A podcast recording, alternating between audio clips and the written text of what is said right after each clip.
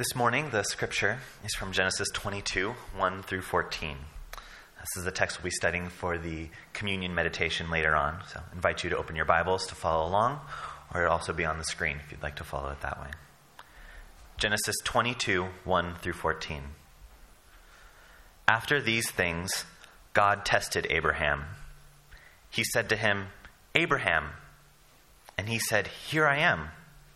He said, Take your son your only son Isaac, whom you love, and go to the land of Moriah, and offer him there as a burnt offering on one of the mountains that I shall show you.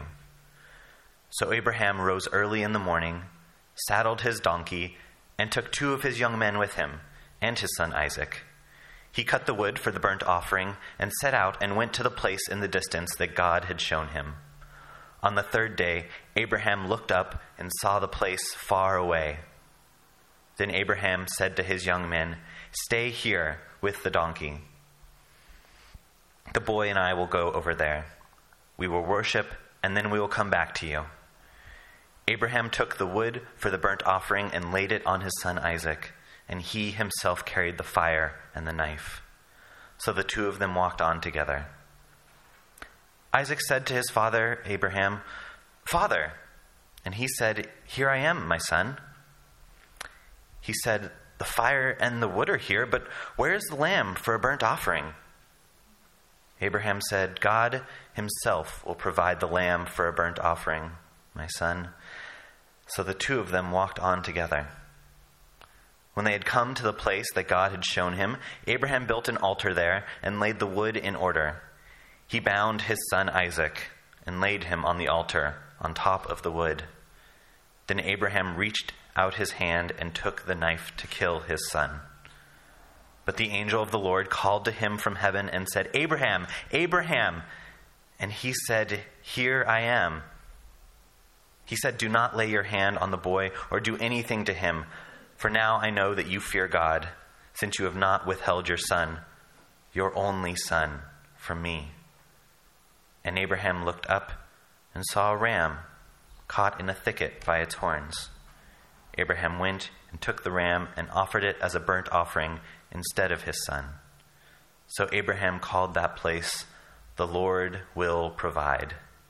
As it is said to this day, On the mount of the Lord it shall be provided. Amen. Well, today you've had the uh, scripture already read for you Genesis 22, 1 through 14, the sacrifice of Isaac. During my course of study this week, I was reading an uh, entry on a blog that relates to our story of Abraham offering Isaac to God.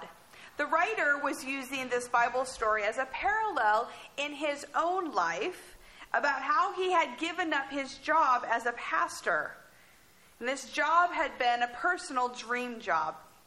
And this story in Genesis was the last one he preached. And in the ensuing months and years, because of life circumstances, it came to mean something more to him than perhaps it would have otherwise.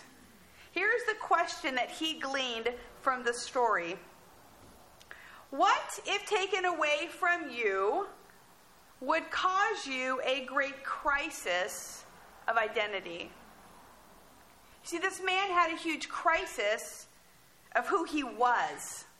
When what he was holding on to so tightly, being a pastor, was something that he felt God was telling him to relinquish, not due to anything that he had done. And in that process, he came to see how all of us have parts of our lives that we love so much that if they were suddenly gone, it would cause us to lose our way. Now, this is a good question for us to consider. And this passage can yield many ways of understanding our relationship with the Lord and what He asks of us. But first, we need to acknowledge that this is a challenging story. As we read it, we see its dramatic nature that fits in with everything that we've heard so far and studied about Abraham's life. We've talked about the painful lessons that Sarah and Abraham have endured on their journey. They've come through so much and now they're settled. They have a boy of their own. They're at peace with their neighbors. They're assured the promise of God. And Abraham is told to do the unthinkable. There's much that we could discuss here theologically, as this passage is full of questions which are largely unanswerable. But how we think about them certainly will contribute to our attitude toward God and what we believe in Him as we hold some of these questions in tension. Does God test us? Does He ask us to give up what we have wished for all of our lives? Why would God need to have Abraham show proof? Of his love for him in this emotionally scarring way. Isn't this just mean? Abraham would have known about the notion of offerings to the Lord.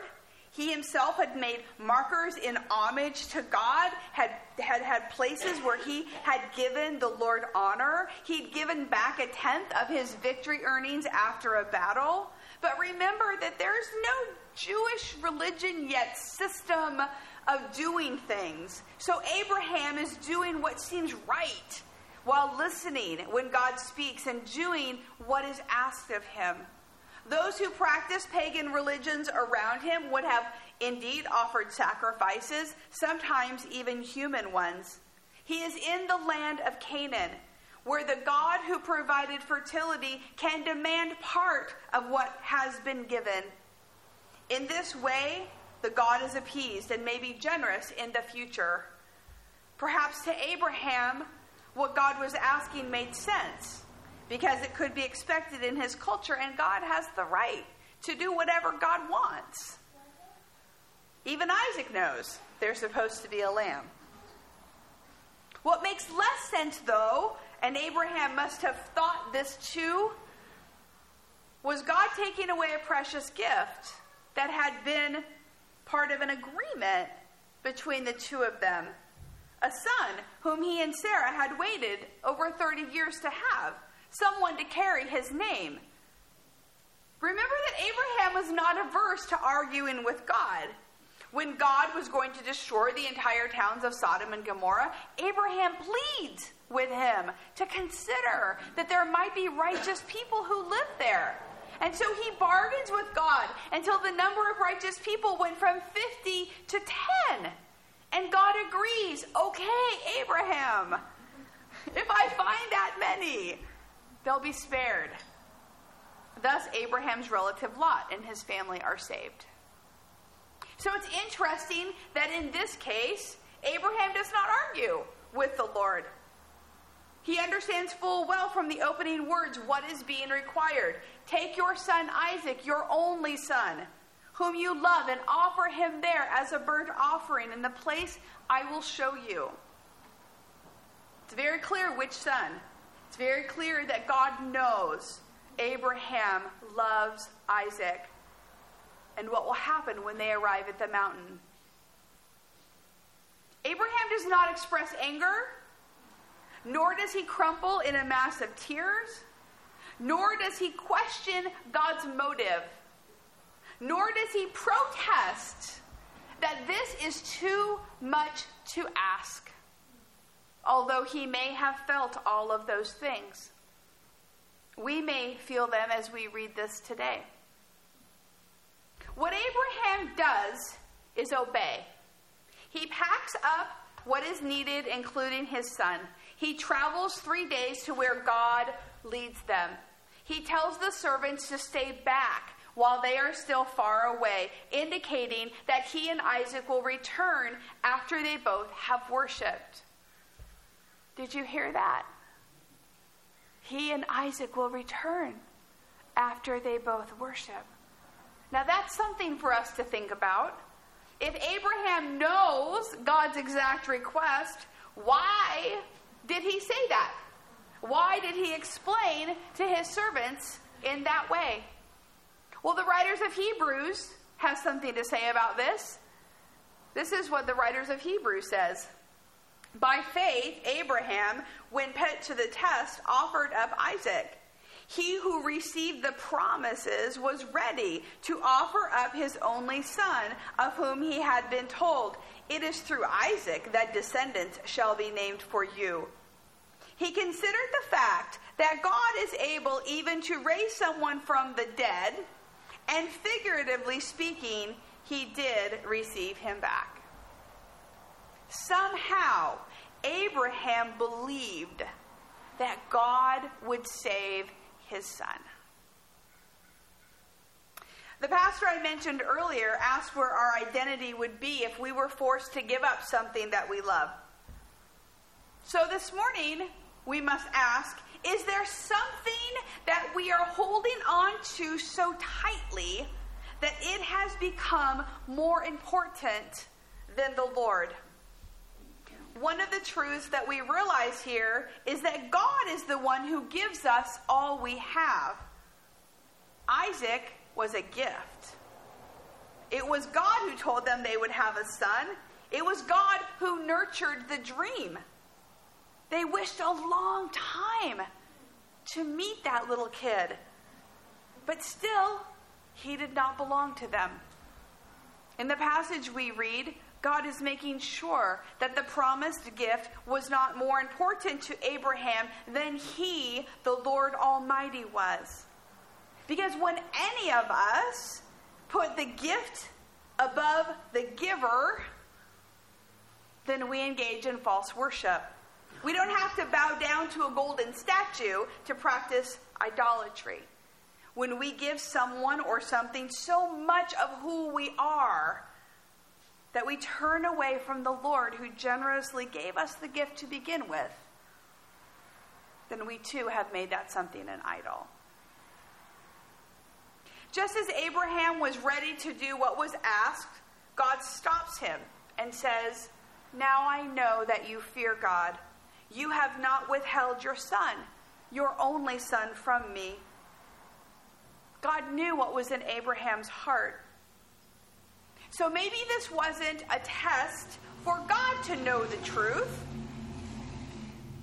but it was for Abraham to know how much his relationship with God was really first in his life.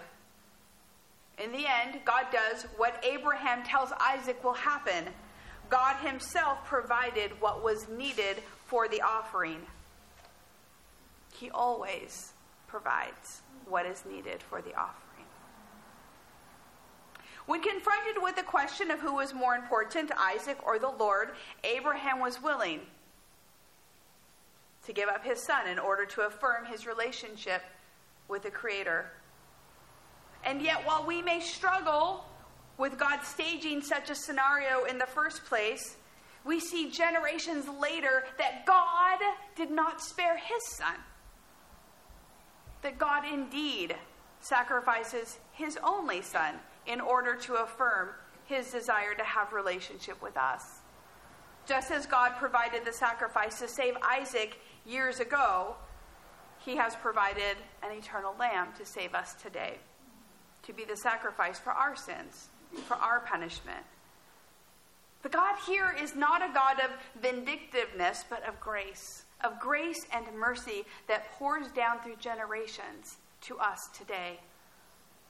By reading the story, we understand in a deeper level how hard it is, how hard it was for God to see Jesus crucified. So, as you come forward today to receive what was freely given to you at a great cost, consider what it is that you are most clinging to in this life. As we hold the things of this world lightly, let us hold on to the Lord as tightly as we can because nothing else here is our hope. He is our hope. The time of communion is a time of realigning our heart to put Him first. So may Yahweh speak words of life as we seek Him this morning, as we thank Him for the gifts, and as we accept His life given for us.